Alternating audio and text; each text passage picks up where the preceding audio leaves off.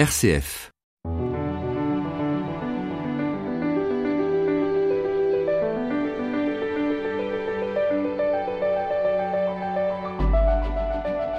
Si quelqu'un dit J'aime Dieu et qu'il haïsse son frère, c'est un menteur. Cet extrait de la première lettre de Jean résume bien le passage de l'évangile de ce dimanche. Un spécialiste en écriture sainte vient demander à Jésus quel est le plus grand des commandements. Jésus lui explique alors que l'amour de Dieu et l'amour du prochain sont indissociables et qu'en vivant ce double engagement, il s'inscrit dans la continuité de la loi qu'il désire honorer. Pour nous accompagner aujourd'hui, je reçois François Lestan. Bonjour. Bonjour Béatrice, bonjour à tous. Vous êtes prêtre de la communauté du chemin neuf, bibliste, enseignant à l'Université catholique de Lyon. Nous écoutons la parole, c'est chez Matthieu, chapitre 22, versets 34 à 40. Les pharisiens, apprenant que Jésus avait fermé la bouche aux Sadducéens, se réunirent. Et l'un d'entre eux, un docteur de la loi, posa une question à Jésus pour le mettre à l'épreuve. Maître, dans la loi, quel est le grand commandement? Jésus lui répondit, Tu aimeras le Seigneur ton Dieu de tout ton cœur, de toute ton âme et de tout ton esprit. Voilà le grand, le premier commandement. Et le second lui est semblable. Tu aimeras ton prochain comme toi-même. De ces deux commandements dépend toute la loi, ainsi que les prophètes.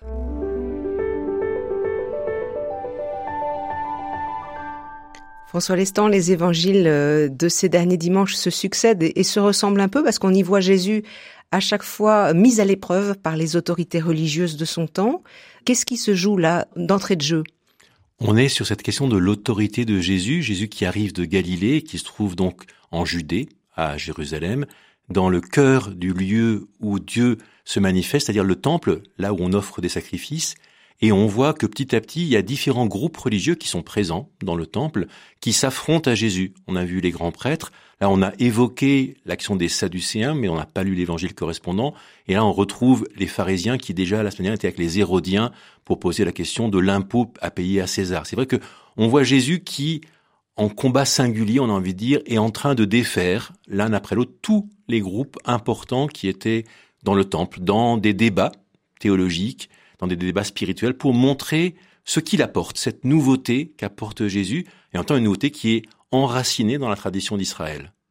Matthieu dit que les, pharisiens apprennent que Jésus a fermé la bouche aux, aux Sadducéens. On rappelle qui sont les Sadducéens? Donc les Sadducéens sont un groupe qui est lié au temple, a priori un groupe sacerdotal, tandis que les pharisiens sont un groupe de laïcs. Et les pharisiens, eux, sont finalement assez proches de Jésus. Et c'est pour ça qu'ils vont interroger, voyons voir comment est-ce qu'ils se situent au niveau de la loi, puisque comme nous, ils croient en la résurrection, comme nous, ils pensent que l'important c'est d'accomplir cette loi, comment est-ce qu'ils l'organisent, qu'est-ce qu'ils portent Mais c'est vrai que les pharisiens, on les voit parfois comme les adversaires principaux de Jésus, et l'évangile de Matthieu nourrit cela, puisqu'on a les invectives aux pharisiens, au chapitre 23, mais on a aussi, dans le fond, une assez grande proximité sur ce que ça veut dire que d'être à la suite de Dieu, du Dieu d'Israël, dans un quotidien. Et c'est ça bien que font les pharisiens, puisque c'est un mouvement de laïcs et pas de prêtres. Il faut rappeler, François Lestan, que Jésus lui-même est, juif, il est imprégné de, la loi, des prophètes, il, il lit les Écritures et il va l'utiliser. Oui, parce qu'il est devant un spécialiste, on dit un docteur de la loi. Le mot grec parlerait de nomikos, celui qui a le nomos, la loi. donc c'est quelqu'un qui est un expert. Et donc entre expert, puisque juste avant, dans le dialogue avec les Sadducéens, Jésus a cité l'épisode du buisson ardent pour dire vous méconnaissez qui est Dieu parce que vous ne comprenez pas l'écriture. Ben on dit voilà, en voilà un qui connaît bien l'écriture. Comment est-ce qu'on peut s'entendre ou ne pas s'entendre? Et une des questions de fait, c'est quel est le plus important parmi tous ces commandements qui marquent la vie du peuple d'Israël? Regardons avec vous cet évangile de Matthieu au chapitre 22, versets 34 à 40. Il est donc question d'un docteur de la loi qui pose sa question à Jésus. Il commence en disant Maître, dans la loi, quel est le grand commandement? Maître. Oui, il lui reconnaît une autorité d'enseignant, didascalé en grec, didaskalos, celui qui enseigne. Donc tu enseignes. Voilà, voyons voir dans notre débat. Et c'est vrai que souvent on a l'impression dans les controverses de Jésus avec euh, les pharisiens ou d'autres, que c'est pour le, surtout le, prendre en piège, mais il y a une dimension de, de discussion. Venez et discutons. Mais c'est ce que faisaient les rabbis tout le temps, en fait. Exactement. Dans la maison d'études, on est là pour discuter, pour se confronter. C'est une dimension pas seulement d'avoir une réponse, mais de discuter. On n'a pas forcément la même lecture de la Torah, mais on a des choses à entendre l'un de l'autre. Il y a du nouveau dans le dialogue euh, autour de la Torah dans la maison d'études. Rappelons ce qu'est la loi dans la tradition euh, juive la loi, donc le mot Torah est toujours mal traduit par le grec nomos. C'est pas seulement une règle, c'est pas seulement quelque chose qui indique ce qu'il faut faire avec des pénalités si on ne le fait pas, ce qui est notre sens contemporain de loi. Mais le mot Torah en hébreu renvoie à un projet, donc à une indication, à une instruction. Donc c'est quelque chose pour donner la vie. Et donc la Torah est comparée à un arbre qui donne la vie, à une source, à une sagesse aussi. Et donc puiser dans la Torah, étudier la Torah, comprendre ce qui est le cœur de la Torah, c'est trouver la vie. Et donc l'enjeu, c'est dans la révélation biblique, il y a dans cette dimension de Torah quelque chose de jeter une flèche, disait un de mes collègues juifs. Donc d'où l'idée de projet, de projet qu'est la Torah, de proposition et de ces commandements qui sont nombreux dans cette révélation de Dieu, mais commandements comme ce projet pour que nous ayons la vie, pour que nous faisions et que nous vivions. C'est ça l'enjeu de la Torah. Donc euh, Dieu a libéré son peuple euh, c'est l'histoire de l'Exode. Et puis à la sortie, il va donner justement ces euh, lois pour qu'ils vivent, c'est-à-dire qu'ils gardent une direction, un cap. C'est ça, il y a ce projet qui est donné. Ce qui est intéressant, c'est que le peuple marche jusqu'au Sinaï et râle un petit peu. Et puis au Sinaï, donc dans les chapitres 20 et suivants de l'Exode, on a le don de la loi. Et puis après, on repart en route. Et là, on va voir est-ce qu'ils vont garder ma loi ou pas? Il y a cette alliance qui est faite et puis ensuite il y a cette mise à l'épreuve du peuple dans le désert. Est-ce que oui ou non ils vont suivre le projet de Dieu? Et on va voir que c'est pas très très simple et que c'est tout l'enjeu je crois des prophètes ensuite. Je mettrai ma loi dans leur cœur. Personne ne leur apprendra, mais eux-mêmes, ils vont pouvoir garder cette loi nouvelle, cette loi nouvelle qui, nous le croyons, est donnée, accomplie et rendue possible par Jésus. François Lestan, le docteur de la loi qui interroge Jésus, demande quel est le grand commandement.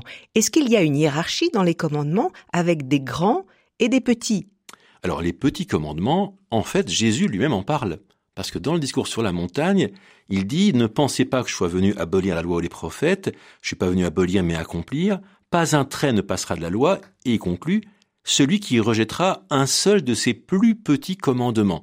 Donc Jésus lui-même considère que de fait qu'il y a des commandements importants, puis il y a des petits commandements, et que même les petits, il faut les observer. Donc la question après, c'est de dire, mais est-ce qu'il y en a un qui soit plus important que les autres?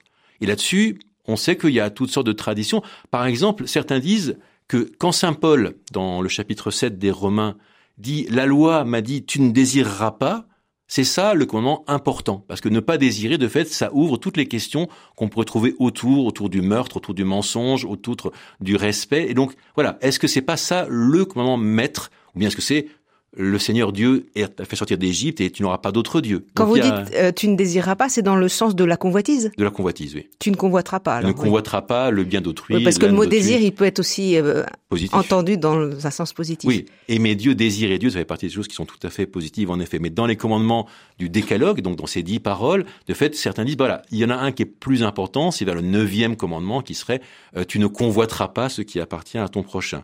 Il y en a d'autres, un rabbin du deuxième siècle, Rabbi Akiva, dit le principe fondamental dans la Torah, c'est tu aimeras ton prochain comme toi-même. Donc ce que Jésus va dire, on le trouve aussi sur la bouche d'un rabbin parfaitement orthodoxe, Rabbi Akiva, qui est un des grands maîtres du deuxième siècle. Et puis, il y a une tradition plus tardive qui explique qu'il y a 613 commandements dans la Torah.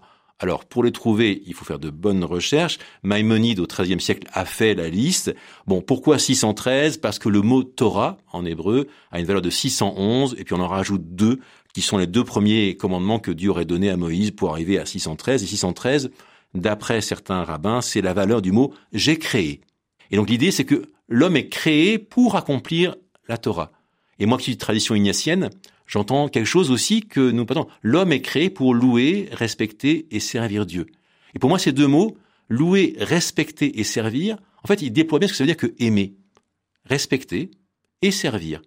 Être à la fois dans cette distance, respect, et dans cette proximité, service. Je reviens 613 commandements, et lequel est le plus important? Ben voilà, il y a des débats, et on trouve euh, des textes qui disent ben il y avait 613 et puis est venu quelqu'un qui les a réduits à 11, puis qui les a réduits un autre qui est venu qui a réduit à 6 et on trouve ça dans le traité Makot et donc finalement on arrive à réduire à un commandement qui est simplement cherchez-moi et vous vivrez.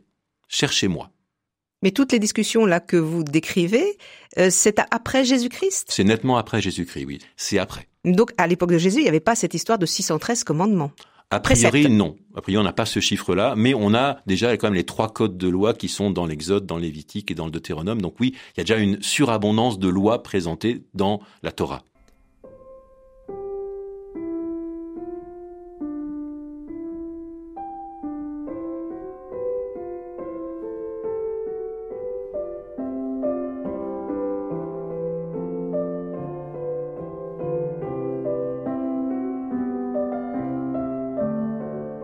RCF.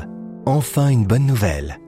François Lestan, nous commentons avec vous l'évangile de ce dimanche. Je rappelle que c'est chez Matthieu, chapitre 22, versets 34 à 40.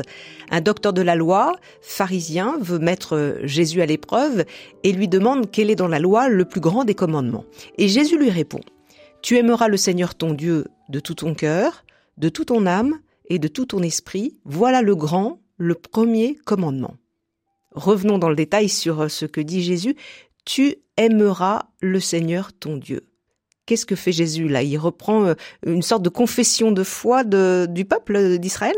Oui, il y a ce texte très important pour Israël, cette sorte de confession de foi qui est dans le Deutéronome, au chapitre 6, qui dit Écoute, Israël, le Seigneur notre Dieu est l'unique, et tu aimeras le Seigneur ton Dieu de tout ton cœur, de toute ton âme, de tout ton esprit, de toute ta force normalement dans le texte hébreu. Et de fait, il faut entendre que ce tu aimeras s'appuie sur le premier impératif. Il y a écoute et tu aimeras. C'est qu'on peut vraiment traduire aime et pas seulement un futur, mais entendre que dans l'hébreu biblique, quand on commence par un impératif et qu'on suit par ce qu'on appellerait un inaccompli, un futur, le futur a une valeur d'impératif. Donc le tu aimeras, de fait, a bien une valeur de aime. Aime le Seigneur ton Dieu, aime ton prochain, parce que la structure de la, phrase en hébreu va dans ce sens-là. Donc il s'agit bien d'avancer, de dire tu aimeras, tu aimeras, ça veut dire que tu auras pour lui une attention particulière. Il n'y aura pas d'autre Dieu que lui. C'est lui qui est prioritaire. Il fait alliance avec toi et il te demande de le considérer comme étant le partenaire unique de ta vie. C'est lui qui est, ça veut dire aimer. Donc c'est pas d'abord du sentiment, mais c'est d'abord de cette décision de considérer ce que Dieu a dit comme le plus important. Il y a un petit mot important, c'est ton Dieu. Il ne dit pas tu aimeras le Seigneur Dieu, mais ton Dieu. Qu'est-ce que ça peut vouloir dire ça? Bien, ça nous rappelle que ce Dieu, vous l'avez évoqué tout à l'heure, Béatrice, est le Dieu qui a fait sortir Israël d'Égypte. C'est le Dieu qui est libérateur. Et c'est vrai que c'est toujours important de se rappeler, même dans les dix paroles, dans les dix commandements, que le préambule, c'est Je suis le Seigneur ton Dieu qui t'ai fait sortir de la maison d'esclavage. Donc on peut aimer ce Dieu parce que le Dieu est celui qui est libérateur. Libérateur de l'esclavage, libérateur du péché, libérateur de la crainte de la mort, libérateur de tout ce qui peut nous opprimer. Il est ce Dieu-là, il est notre Dieu. Et c'est parce qu'il est notre Dieu, le Dieu d'Israël, qu'on peut lui faire confiance et on peut s'engager en retour. Mais c'est lui qui, en premier, s'est engagé, c'est lui qui fait sortir qui a pris les moyens de nous faire sortir de nos enfermements. Et parce qu'il est le premier, on peut entendre cet appel à tu aimeras le Seigneur ton Dieu. Oui, c'est le Dieu qui est pour toi, le Dieu qui t'a fait du bien. François Lestan, Jésus ne dit pas tu croiras en Dieu, mais tu l'aimeras. Alors j'aimerais qu'on revienne sur ce mot aimer, parce qu'aujourd'hui, aimer, euh, c'est un mot employé à toutes les sauces, on le sait bien. En français surtout, on a un mot pour euh, déployer énormément de réalité. Tu aimeras de tout ton cœur. Mhm. Qu'est-ce que ça veut dire? Donc on n'est pas dans le sentiment amoureux, même si on a de très beaux textes dans le Cantique des Cantiques, mais le cœur, dans l'anthropologie hébraïque, c'est le lieu du discernement.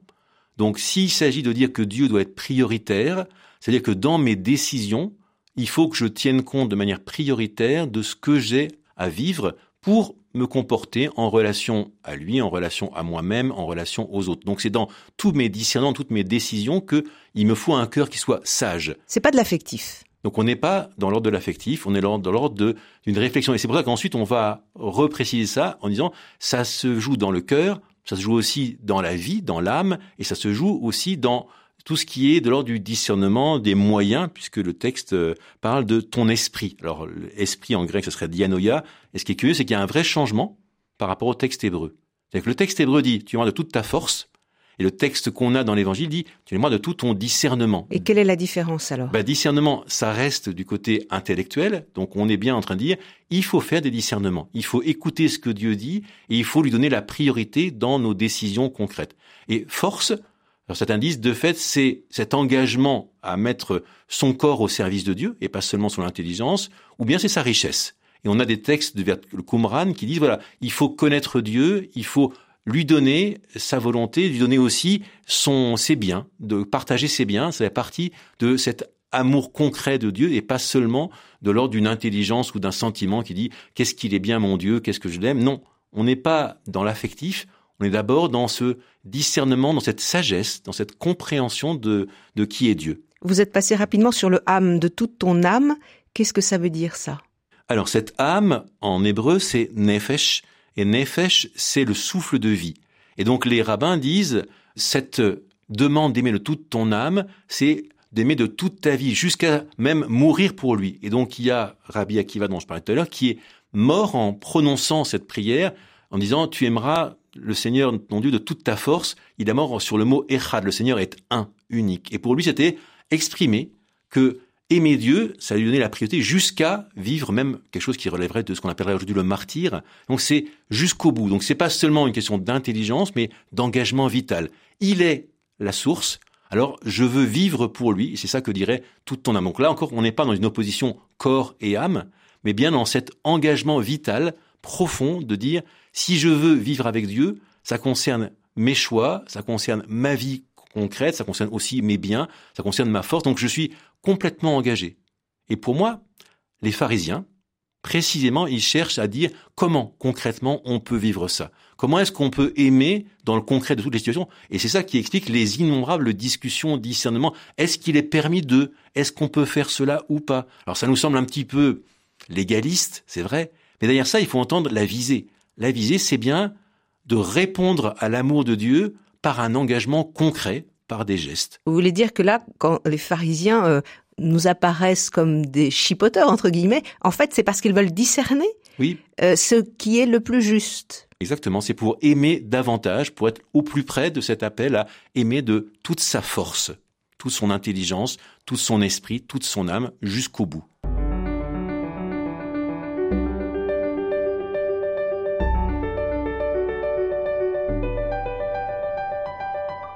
François Lestan, Jésus poursuit sa réponse au docteur de la loi, qui lui demande quel est le plus grand commandement. Il lui dit, et voici le second, qui lui est semblable. Tu aimeras ton prochain comme toi-même. Second et semblable. Ça veut dire que cet autre commandement n'est pas moins important que le premier, l'un ne va pas sans l'autre. En effet, vous citiez au début de notre émission le texte de la première lettre de Jean, de fait, qui rappelle le lien entre l'amour de Dieu et l'amour du prochain, et qui est vraiment important. Dieu, personne ne l'a jamais vu, mais si nous nous aimons les uns les autres, Dieu demeure en nous. Donc cette dimension de la fraternité. Et ce qui est impressionnant pour moi, c'est que dans les lettres de Saint Paul, vous savez que j'aime beaucoup l'apôtre Paul, dans deux de ses textes importants, dans Galates et dans Romains, il dit, la loi est accomplie par un seul commandement, tu aimeras ton prochain comme toi-même. Donc on sent que dans la tradition dont Paul était l'héritier, le grand commandement, c'est l'amour du prochain, amour comme soi-même. Alors évidemment, Là, ça pose des questions. Pourquoi comme soi-même et qui est mon prochain? Donc on va revenir là-dessus. Qui est mon prochain, justement, pour Jésus? Puisque on, connaît une, une question qui appartient à un autre évangile, l'évangile dit du bon samaritain, où il y a déjà cette question. Qui est mon prochain?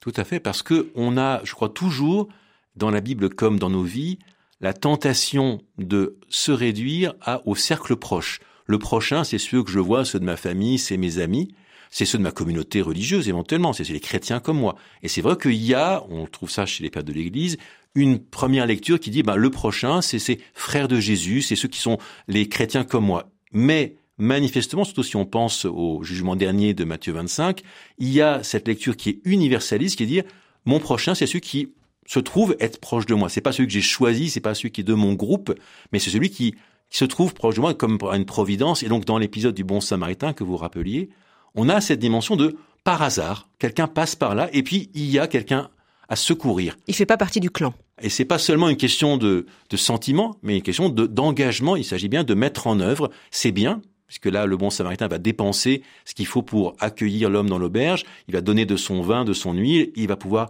se dépenser pour quelqu'un qui est souffrant. Et donc là, il s'agit d'aimer le prochain, encore une fois, très concrètement, pas seulement dans des pensées, mais bien dans un engagement vital au service de l'autre. Et donc, aimer, c'est pas seulement avoir des sentiments, mais bien s'engager pour l'autre on retrouve là un Jésus qui est dans la ligne euh, continue de ce qui s'est toujours dit dans les Écritures, parce que le prochain, c'est une notion très importante, on le trouve dans le décalogue, justement.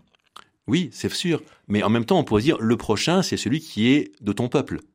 Et une des choses que fait Jésus, mais à la suite des prophètes, c'est de dire, attention, oui, il y a le peuple élu d'Israël, oui, c'est d'abord à ce peuple qui est donné la Torah, mais il y a aussi une ouverture. Et quand on parle du bon samaritain, le samaritain pour le peuple d'Israël, c'est l'hérétique c'est celui qui s'est séparé, celui qui sert un Dieu qui n'est pas au bon endroit. Donc il y a cet enjeu pour Jésus d'élargir la pensée d'Israël, mais déjà Isaïe l'avait fait en ouvrant le à l'universel. À l'universel, tout à fait.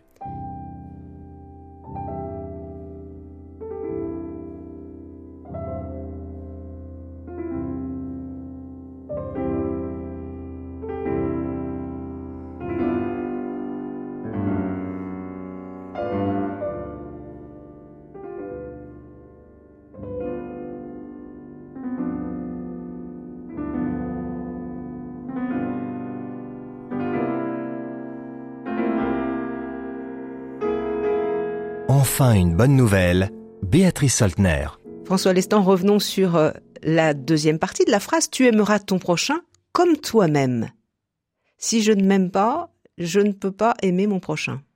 Moi, j'aimerais dire, c'est surtout se rendre compte qu'on est appelé à aimer l'autre, pas moins que soi. C'est-à-dire, ce que je me donnerais, je, peux le partager à l'autre. Il y a cette idée de cet engagement. Alors, après, s'aimer soi-même, il y a eu toutes sortes de réflexions dans l'histoire de l'Église sur comment ça peut tomber dans l'égoïsme. Donc, et donc c'est ce qu'on appelle en termes grecs la aotia, s'aimer soi-même. Et donc les pères de l'Église mettent en garde évidemment contre quelque chose qui serait de l'ordre d'un égoïsme. Et Augustin dit l'important c'est de se tourner vers celui qui est la fin de ton amour. C'est-à-dire, si c'est vers Dieu que tu te tournes, alors tu pourras aimer Dieu et tu pourras aimer l'autre et donc t'aimer toi-même de manière ajustée. Et donc c'est vrai que l'enjeu, je crois, c'est toujours entendre que on est appelé à s'aimer soi-même, c'est vrai, ça fait partie des dons que Dieu nous a fait, le don de la vie, le don d'un corps, et c'est vraiment important, mais qu'il y a cet appel à une extériorité. On est tourné vers Dieu, on est tourné vers l'autre, et donc oui, comme toi-même, mais pas en disant d'abord, bon, je vais commencer par m'aimer, et ensuite, quand je me serai aimé, je vais aimer l'autre. Non, sachant que le verset dans le livre du Lévitique dit, tu ne te vengeras pas, tu n'auras pas de rancune contre les fils de ton peuple, tu aimeras ton prochain. Donc le tu aimeras ton prochain, il s'inscrit dans une dimension de conflit et donc, dans le cadre du conflit, c'est là qu'il s'agit de s'engager concrètement pour un chemin de réconciliation, un chemin de vérité aussi. Donc voilà, il s'agit de parler, il s'agit de se livrer, il s'agit de risquer pour l'autre. C'est ça, je crois, que dit ce tu aimeras le prochain comme toi-même. Voilà, ce que tu fais pour toi, il faut que tu puisses le faire aussi pour l'autre. À la fin du passage que nous lisons, euh, François Lestan, euh, Jésus conclut en disant de ces deux commandements, tu aimeras donc le Seigneur et tu aimeras ton prochain comme toi-même, dépend toute la loi ainsi que les prophètes. Qu'est-ce que ça veut dire? Ben C'est ce qu'on disait, cette idée d'avoir une source unique qui résume l'ensemble de la Torah. Alors déjà, Jésus, dans le discours sur la montagne, avait dit, ce que vous voudriez que les autres fassent pour vous, faites-le pour eux. Voilà ce que disent la loi et les prophètes. Ça, c'est en Matthieu 7 au verset 12. Donc cette idée-là qui est cette règle d'or, hein, cette faire à l'autre, mais qui va plus loin, je crois, maintenant, dans cet amour cet engagement à se livrer et à se donner pour le prochain, qui je crois est là important. Et donc c'est ça que Augustin dit aussi, en aimant son prochain comme soi-même, on absorbe l'un et l'autre amour, celui de Dieu et celui du prochain, dans le fleuve de l'amour divin, lequel ne peut souffrir la moindre dérivation qui l'affaiblisse. On est plongé dans l'amour de Dieu, et dans cet amour de Dieu, on peut aimer le prochain en respectant et en servant, en tenant la distance et la louange nécessaire, parce que l'autre reste toujours un mystère, et en mettant en même temps à son service concrètement avec mes biens, avec ma vie, avec ce que je suis pour l'autre.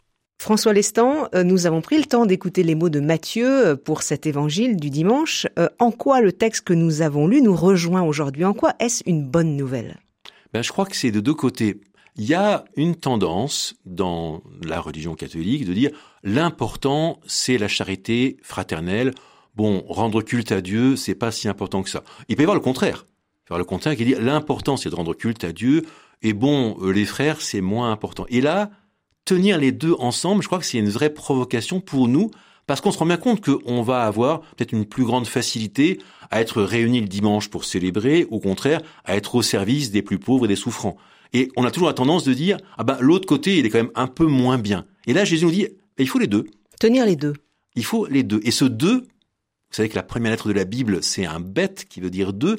Il y a toujours cette dimension d'une dualité. On ne peut pas faire l'économie, dire, il n'y en a pas qu'un seul. Je crois qu'il n'y a qu'un seul chemin. Eh Jésus me dit, il y a un autre chemin et il faut que tu le considères aussi. Si tu es vraiment centré sur le culte à rendre à Dieu de toutes tes forces, et c'est vraiment très beau, en tant qu'il y a cet amour à donner aux frères. Si l'important pour toi, c'est l'amour à donner aux frères, cette dimension caritative qui est tellement importante, il y a aussi la dimension du culte à rendre à Dieu. Et on ne peut pas remplacer l'un par l'autre ou dire que l'un résume l'autre. Non, il y a l'un et il y a l'autre. Il y a la dimension, je veux dire, verticale, d'une transcendance, d'une extériorité. Il y a un Dieu qui n'est pas moi.